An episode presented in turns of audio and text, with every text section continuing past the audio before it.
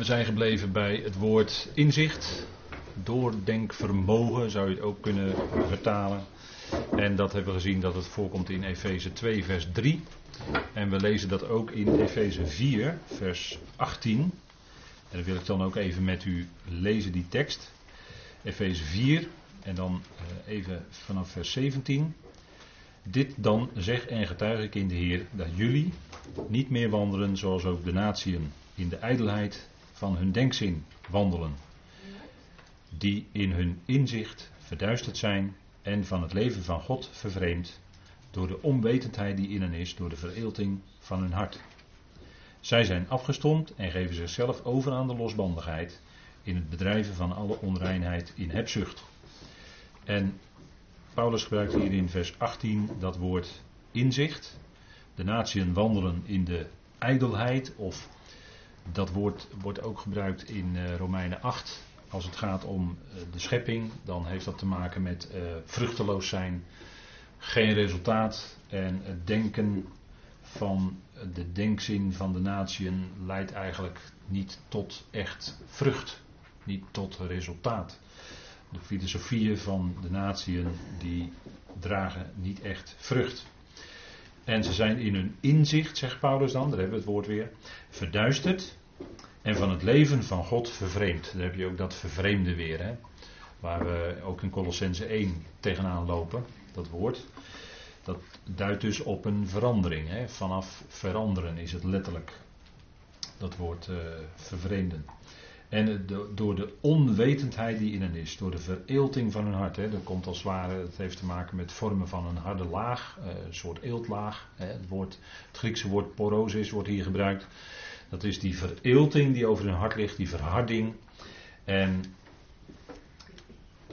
dat maakt ze ook hard. Dat is dan weer een ander woord, maar de vereelting, dat is door die duisternis die in hen is, zijn ze van het leven van God vervreemd en komt er een vereelting over hun hart.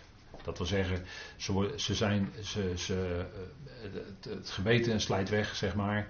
En ze raken vervreemd van het leven van God. Er is geen gevoeligheid meer, meer voor de ander. Er is geen, uh, tegenwoordig zeggen we dan het woord empathie. Hè. Men heeft dan geen empathie voor de ander en is, eh, voelt zich niet betrokken bij en de liefde verkilt en al dat soort dingen. Dat, dat past allemaal in dit plaatje eigenlijk vreselijk. De vereelting van hun hart. Dat is de, de ongevoeligheid van het hart voor de dingen van God. En ze zijn afgestompt en dat is dan het gevolg ervan. Hè. Zo keert het dan naar buiten toe en geven zichzelf over aan de losbandigheid wetteloosheid, losbandigheid, bedrijf van alle onreinheid in hebzucht. Hè. De, de, de, nou, het is genoegzaam bekend bij u dat aan onreinheid verschrikkelijk veel geld wordt verdiend. Hebzucht dus. En uh, dat is wat je ziet. En dan zegt Paulus, jullie echter, dus heb je weer de tegenstelling, jullie echter, jullie echter leerden de Christus zo niet. Jullie echter leerden de Christus zo niet. En dat is dus een hele andere dan, dan, dan is dat leven van God daar in je hart. Dan is die geest in je gekomen. En dan wordt alles anders. En uh, de Christus, wie is hij? Hoe was hij te midden van zijn volk? Daar zou je zelfs ook naar kunnen kijken, want hij veroordeelde nooit iemand. Hè? Zoals de Heer Jezus, toen hij op aarde was, omging met mensen. Dat is een geweldig voorbeeld. Daarin merk je elke keer die liefde van God hoe ging de Heer om met een Zacchaeus? Hoe ging de Heer om met een wetgeleerde? En natuurlijk sprak hij soms heel fel als het ging om het woord van zijn vader. Maar de mens zelf veroordeelde hij niet. Hij had de mens lief. En dat, dat zit ook. Eh, voor de pauze had ik het even over eh, het oude verbond. Hè, dat het op het volk gelegd werd. Liefde tot God en tot de naaste. Maar dat is toch wat ook in Torah doorklinkt wat in de nacht doorklinkt. Geliefd is de mens. dat, dat is wat, die notitie zit nadrukkelijk. Als je kijkt hoe het Joodse volk zich gedraagt ten opzichte van vijanden ook, dan zit dat er toch in. En dan doet men soms dingen waarvan je zegt van hoe is het mogelijk? Dat je zo omgaat met je vijanden. En, en dat, dat is toch wat, dat is dan toch die onderwijzing die ze krijgen van jongs af aan. Dat die ene God daar is, dat wordt, wordt altijd van jongs af aan natuurlijk bijgebracht. En uh, ja, dat, dat is, kijk, God houdt van die mens. En, en, en dat, ja. Wat anders is al die gedragingen van de mens. Dat is wat anders. daar komt, over die gedragingen en over die zonden, daar komt die verontwaardiging van God over. Maar God wilde dan ook wegnemen van die mens. Want hij ziet wat dat doet met die mensen, die zonden. En daarom neemt hij die zonde weg. Maar de mens heeft hij lief. En, en, dat is ook wat je, hè, wat, je, wat je bij Paulus natuurlijk nadrukkelijk in het evangelie naar voren komt. Hè. Dan, dan zijn alle sluizen van de genade open en dan is voluit wordt bekendgemaakt, ja, God is liefde. Hij doet alles vanuit zijn liefde. Dat is zijn hele plan en dat blijkt ook uit Colossense 1. Hè. Dat vind ik toch een kolossaal hoofdstuk. Want dat is alles in de zoon van zijn liefde. Dat is de enige keer dat die uitdrukking daar gebruikt wordt. Andere keren wordt er gezegd mijn geliefde zoon. Maar hier wordt die typisch Hebreeuwse uitdrukking gebruikt, de zoon van zijn liefde. In vers 13 eh, en 14. En dan is alles in die zoon van zijn liefde geschapen. En door hem wordt het al wederzijds met God verzoend. Wie doet dat? God. Kunnen we onszelf veranderen? Nee, dat doet God. En zo zal hij al die vijanden veranderen in vrienden. Ook, ja, ook die allergrootste vijand. Die gaat hij ook veranderen. En dat wordt uiteindelijk ook een vriend. Jawel. Want het al is alomvattend. Dat omvat alle onzichtbare machten en krachten.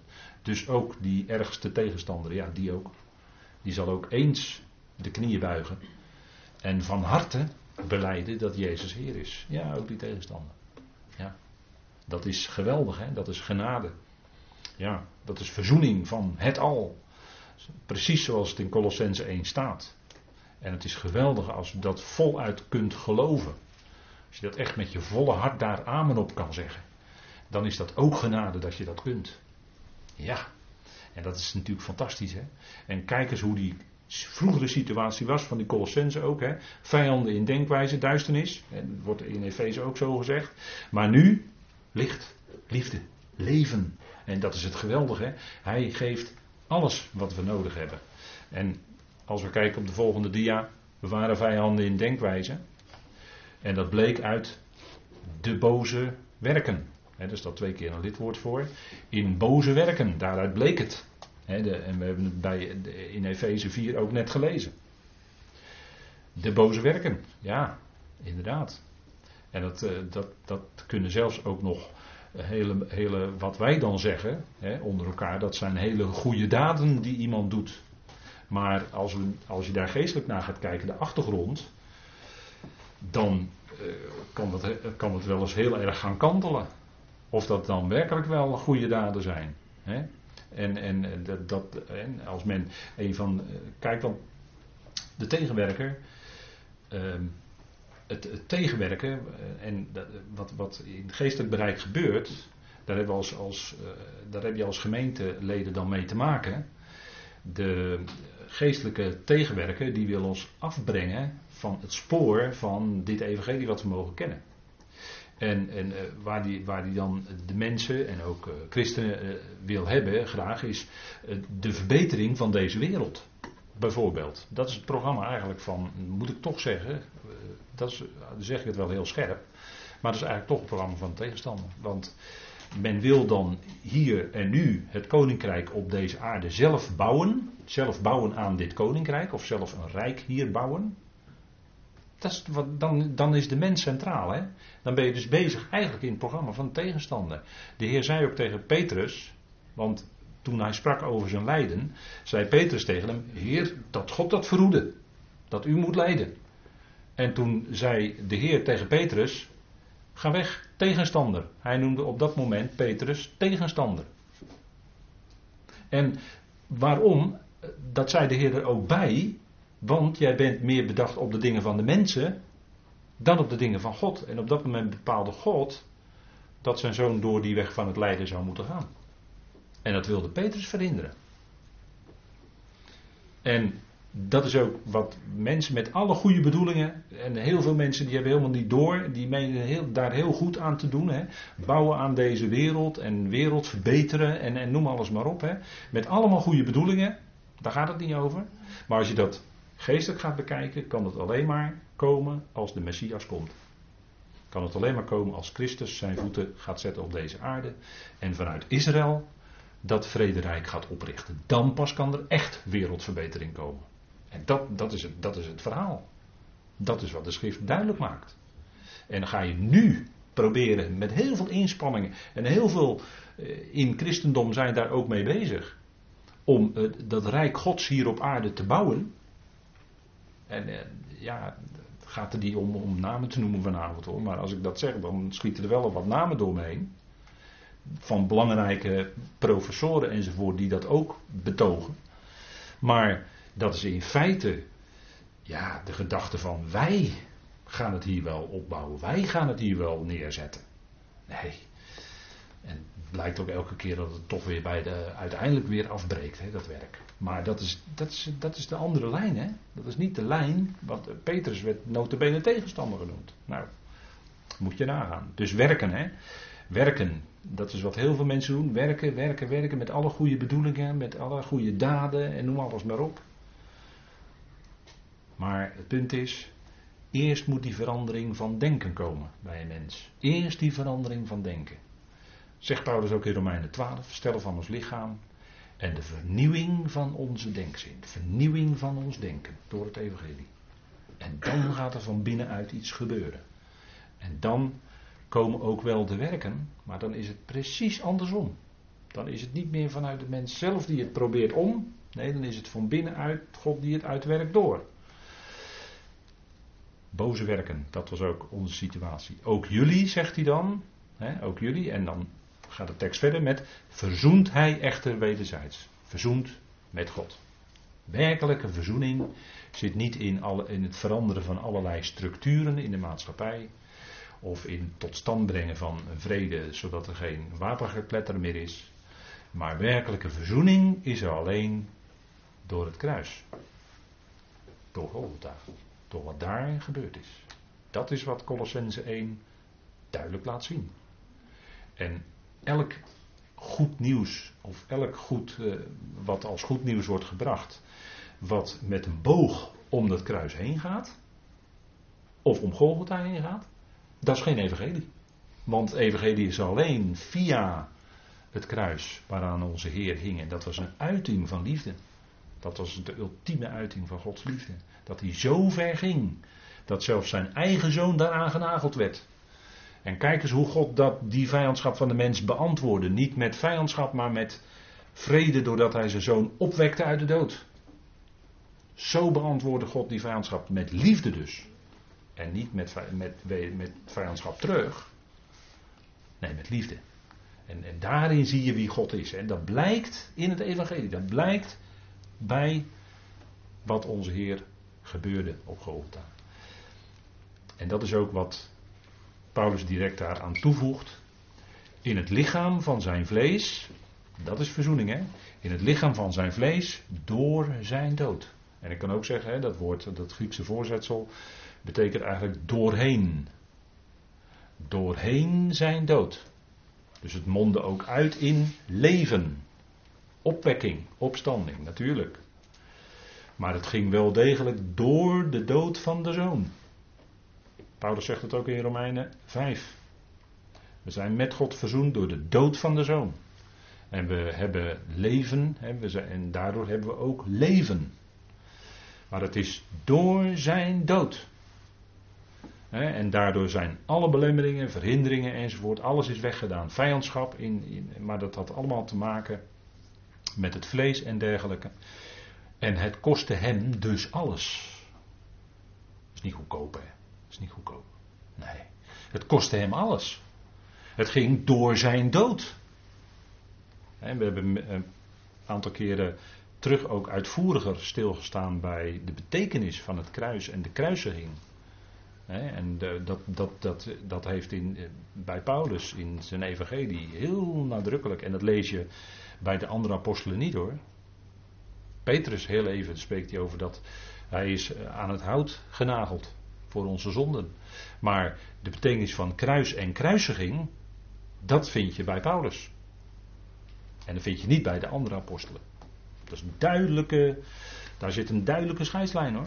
En dat heeft ook te maken met die twee verschillende evangeliën. Waar, hè, dat, dat, dat zit daar natuurlijk gelijk aan vast.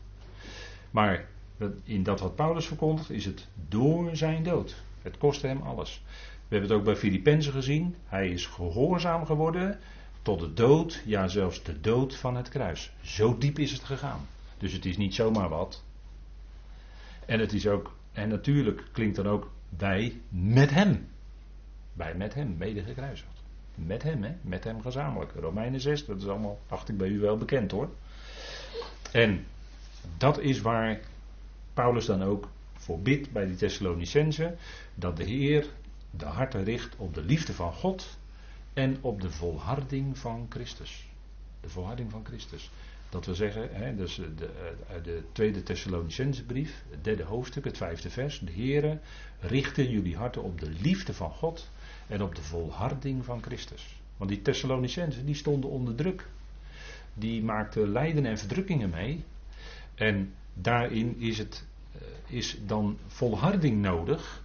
En dan zegt Paulus, kijk eens naar de Heer, hoe hij volhardde onder dat lijden, onder die druk. En, en, en eh, besef dat God liefde is. Ondanks dat je in je leven lijden en verdrukking meemaakt. En dat is helemaal niet makkelijk. Dat is, dat is, dat zijn, dat is vaak moeilijk. Een moeilijke dagen. En toch blijft God je liefhebben. En het feit is wat jou overkomt in je leven, dat is geen uiting van zijn uh, afwezigheid of zijn uiting van afwijzen of wat dan ook. Nee, nee, nee. God blijft je liefhebben. God blijft je liefhebben. Ondanks wat jou in je leven overkomt. Romeinen 8, al even aangehaald hè, vanavond. Romeinen 8. Niets kan je scheiden van zijn liefde. En er worden al die dingen genoemd, die, zoveel dingen genoemd die in een mensenleven moeilijk zijn, die je kunnen overkomen. En nochtans is dat niet hetgeen wat jou kan scheiden van Gods liefde. En, en hij werkt het ook allemaal uit. Hè. Maar de Heer richtte onze harten op de volharding van Christus en op de liefde van God. En dat is wat Paulus biedt voor die Thessalonicenzen. Dat is ook, komt natuurlijk dan ook naar ons toe. Hè. Nou, alle belemmeringen zijn weggedaan. Dus wij, kunnen, wij hebben vrije toegang tot Vader in die ene geest. En dat is heel kostbaar, want het is door zijn dood. Het is niet zomaar iets, maar het kostte hem alles. Het is heel diep gegaan. Hij heeft gehoorzaamheid ook geleerd, zegt de Hebreeën schrijver, uit hetgene hij heeft geleden. En, en als, als, ons dan op, op welke manier dan ook, dat kan lichamelijk, in de, in de ziel of eh, geestelijk zijn, lijden overkomt, dan is dat de weg die God dan toch met ons op dat moment gaat. En, en daardoorheen, daardoorheen leren wij, door al onze ervaringen, dat, dat wist de prediker natuurlijk ook al, die, die schreef daarover. Maar door al onze ervaringen leren wij. Het gaat niet zomaar vanzelf. En het leven gaat ook helemaal niet van een leien dakje. Het leven is vaak moeilijk, lastig. Heeft heel veel haken en ogen. Ja, hoe moet ik het zeggen? U weet het zelf allemaal. En het is bij de zoon ook niet zomaar vanzelf gegaan. Nee, het ging door een weg van lijden heen. Gehoorzaamheid, dat bracht hem in de weg van lijden, diepe nood en druk. Maar hij wist door dat alles heen, vader, niet mijn wil. Maar mag die van u dan gebeuren? Dat, is, dat, is, dat gaat soms heel ver in een mensenleven. Dat gaat soms heel diep. Maar het is wel alles uit liefde. Hè? En dan is het om jullie, en dat is ook het doel daarvan, hè, om jullie heilig en smetteloos en onbeschuldigbaar voor zijn aangezicht te stellen.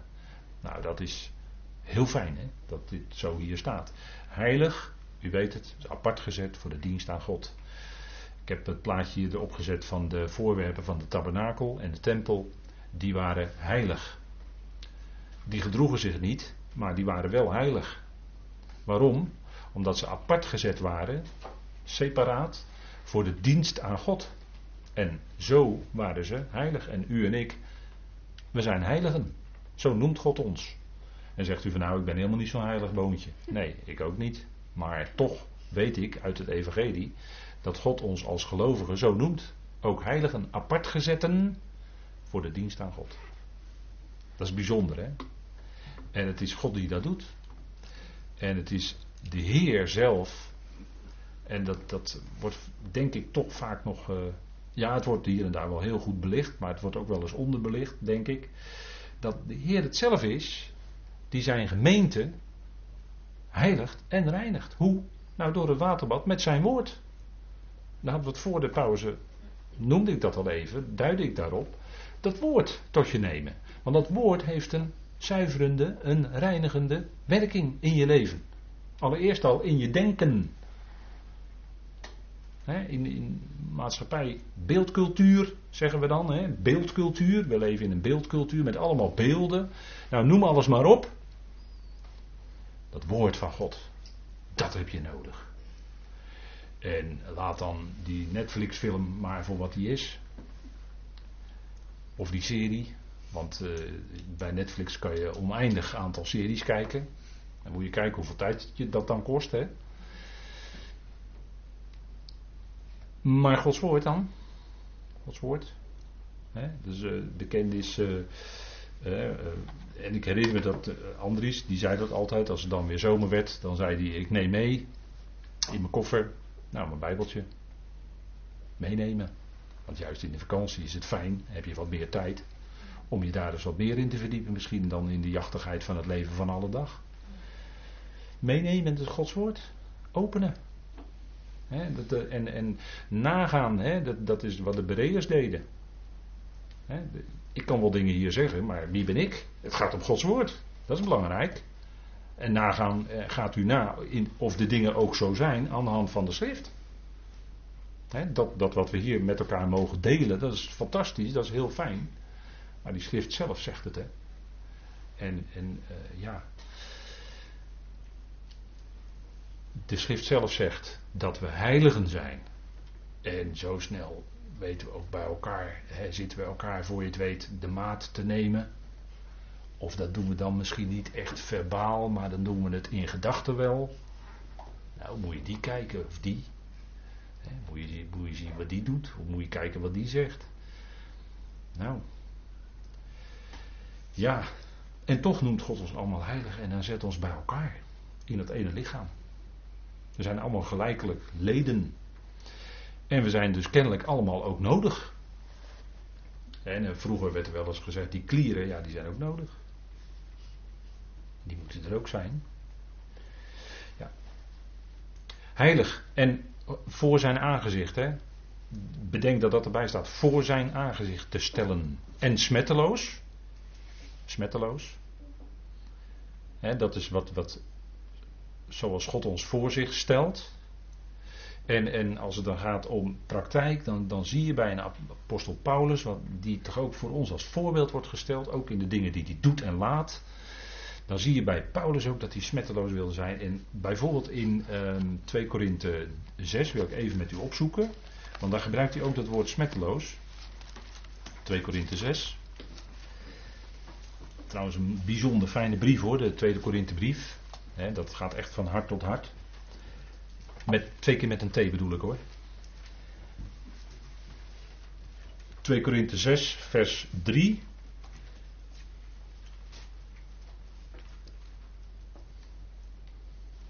En dan zegt hij, wij geven in geen enkel opzicht enige aanstoot. En dan gebruikt hij eigenlijk dat woord smetteloos, opdat de bediening niet gelasterd wordt. dus hij wilde zich daarin naar buiten toe, in hoe hij zich gedroeg, wilde hij smetteloos zijn. En dat als we even verder kijken in 2 Korinthe 8, vers 20 gebruikt het woord ook. En dan ging het om die uh, gift die hij dan meenam de giften van de mensen. Wij proberen het immers te vermijden dat iemand, iemand ons verdacht zou maken. Vanwege dit grote bedrag waar wij zorg voor dragen. En daar gebruikt hij ook dat woord smetteloos in. dus hij wilde niet dat iemand uh, of dat er enige smet op zou kunnen zijn. Dus ook in zijn gedragingen, hoe hij omging met, wilde Paulus naar buiten toe wil die smetteloos zijn. Opdat, want zo snel wordt er gelasterd, zo snel gaan, dat, gaan die tongen rond. moet je Paulus, en dan denkt iemand iets over Paulus en dan uh, die gedachte, die misschien helemaal niet waar is, die wordt dan toch naar iemand toe geventileerd. Hè, want dat doen mensen altijd met gedachten, die gaan ze ventileren. En dan gaat dat heel snel rond, hè? bekende lopende vuurtje. Terwijl het helemaal niet waar hoeft te zijn. Misschien kan er één, was er dan één iemand die iets dacht over Paulus, wat niet waar was. En die ging erover praten met anderen. En het werd veel groter Maar U weet het hoe het in de praktijk gaat. Hè? En daarom wilde Paulus zelfs bij alle schijn vermijden dat hij.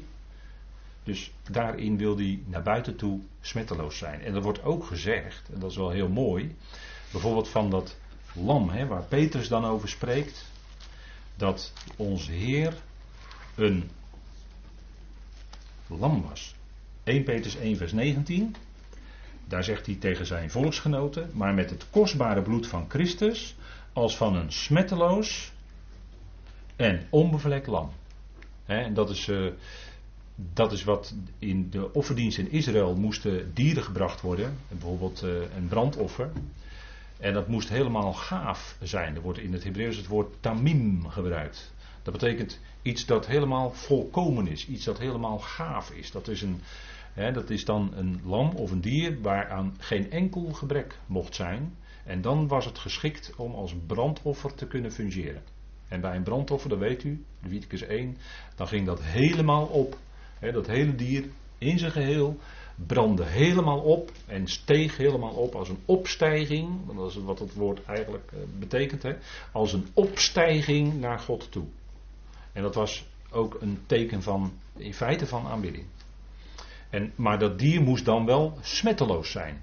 Dus helemaal gaaf. En dat is wat, eh, en dan wordt in de Griekse vertaling steeds dit woord gebruikt, wat hier Paulus gebruikt in Colossense 1, wordt als vertaalwoord gebruikt voor het Hebreeuwse woord tamim, wat dan voor die offerdienst gebruikt werd. Dus het helemaal smetteloos, moest helemaal volkomen zijn, helemaal gaaf. En zo was het offer van de Heer, wat, wat dan in beeldspraak wordt voorgesteld als een volkomen lam. En, het, en zijn bloed, dat is het kostbare bloed van Christus. Dat spreekt van zijn lijden, zijn diepe lijden aan het kruis. En wat dan die, weten wij uit wat Paulus mocht onthullen, die verzoening tot stand heeft gebracht. Hè. Maar hier wordt dan gezegd in het kader van Israël als een onvlekt en smetteloos lam.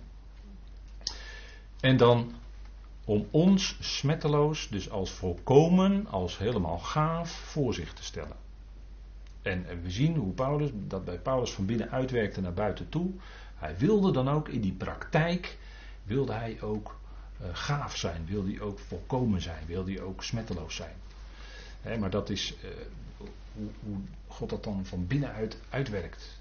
En onbeschuldigbaar dat is ook zo'n prachtig begrip, onbeschuldigbaar voor zijn aangezicht.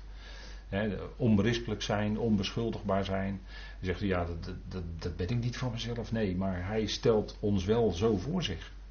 En dat is omdat hij ons daartoe gereed maakt, hoe moet ik het zeggen? Eh, gereinigd heeft, gezuiverd heeft. Onbeschuldigbaar. Uh, alles wat e- eventueel uh, als op ons uh, als, als tegenwerping ingebracht of ingeroepen zou kunnen worden, dat is weg.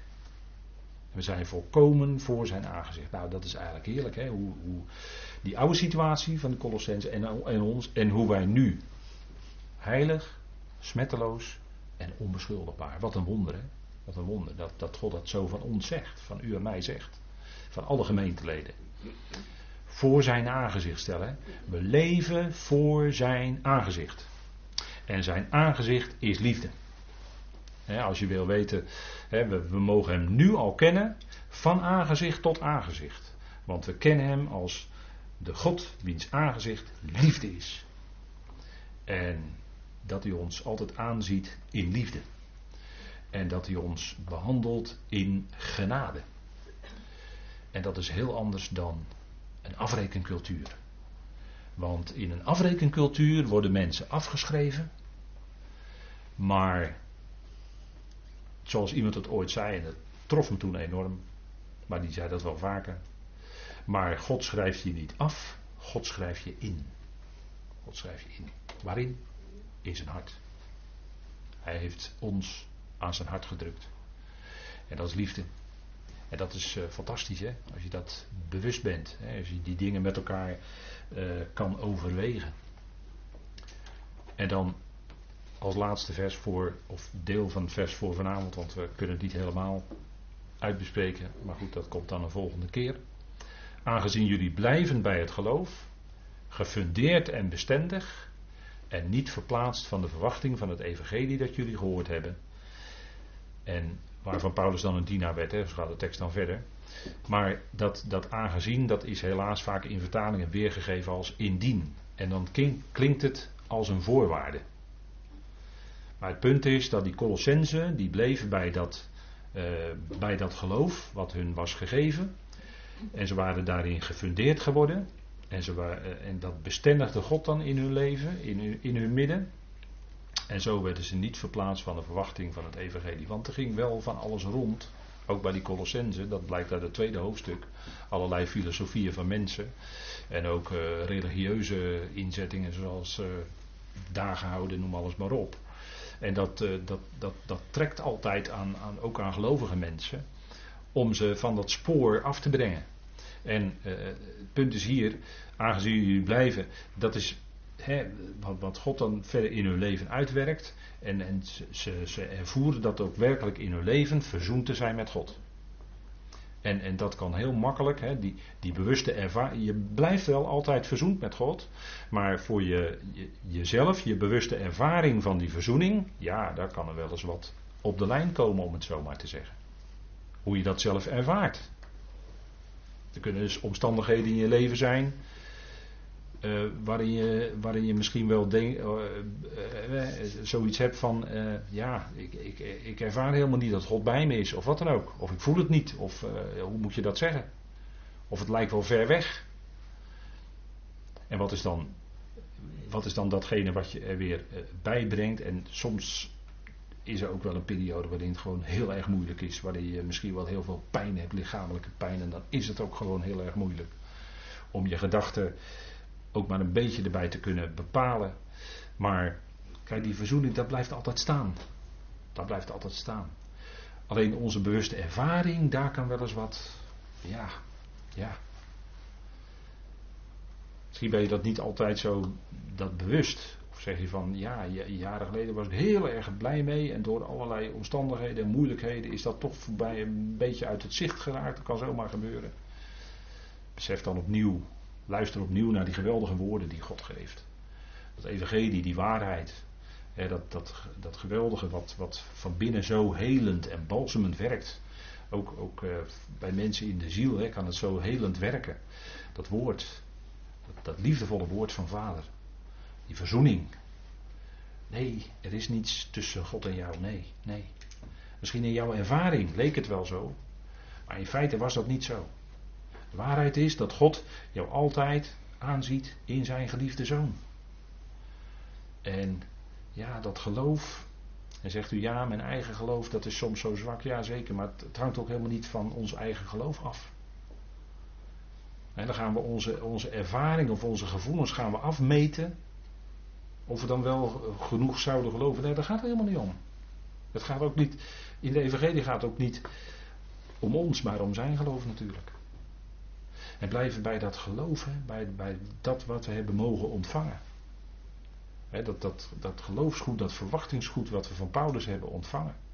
Gefundeerd, daarin gefundeerd raken. Geworteld en gefundeerd en gegrond in de liefde. Stendig, niet verplaatst van die geweldige verwachting van het evangelie. Wat een geweldige verwachting hebben we als gemeente. En om ons heen natuurlijk, er zijn vele geluiden, ook binnen de christenheid. En vele geluiden die hebben ook verschillende verwachtingen. Of die willen, die zeggen, nee, dat, dat is je verwachting als gelover. Of dat is je verwachting. Nee, blijven bij datgene wat Paulus als verwachting voor ons aangeeft. Dat is die geweldige toekomst te midden van de hemelingen. We zijn burgers van een rijk in de hemelen. Dat is ons, en daar ligt ook onze toekomst. De komende eonen. En, en het eerste punt van onze verwachting is, die bazuin die klinkt. Dan worden wij van de aarde weggehaald en dan gaan we onze, onze bediening in, boven. Daar ligt onze toekomstverwachting. En dat is, dat is al datgene wat Paulus aanbrengt in zijn brieven. Daar niet, daar je niet van laten wegplaatsen. dat, je, dat je gaat zoveel aan leringen rond. Maar die verwachting, die hebben we. Die heeft God ons gegeven en die gaat die waarmaken. Gods liefde, uh, ja, die, die uh, schiet nooit tekort. Hè? Daar wil ik dan vanavond mee afsluiten. God's love never fails. Ja, Gods liefde, dat, die, dat is het geweldige wat ook in 1 Corinthië 13 staat van de liefde. De liefde valt nooit uit. Stroom kan uitvallen, maar Gods liefde niet. Die valt nooit uit. Die is altijd actief bezig lief te hebben. God is, God eh, is altijd, sowieso, altijd actief bezig. Sowieso. Maar dat is dan zijn liefde die ook handelend bezig is. Het geweldige plan uit te werken. Gods liefde faalt nooit. En ieder, ja, ieder gaat daar ook komen. Aan het eind van Gods plan. Hè. God alles alle juist toch een enorm uitzicht, een enorm perspectief. Wat het evangelie je biedt. Hè. Het evangelie zo, als we dat mogen kennen. Gods liefde faalt nooit. Garantie is afgegeven 2000 jaar geleden. Het kruis en opstanding van onze Heer, dat is de volle garantie, zijn geloof. Daar is het allemaal in gefundeerd. Hè? Nou, ik denk dat het uh, goed is om daar deze avond dan mee af te sluiten.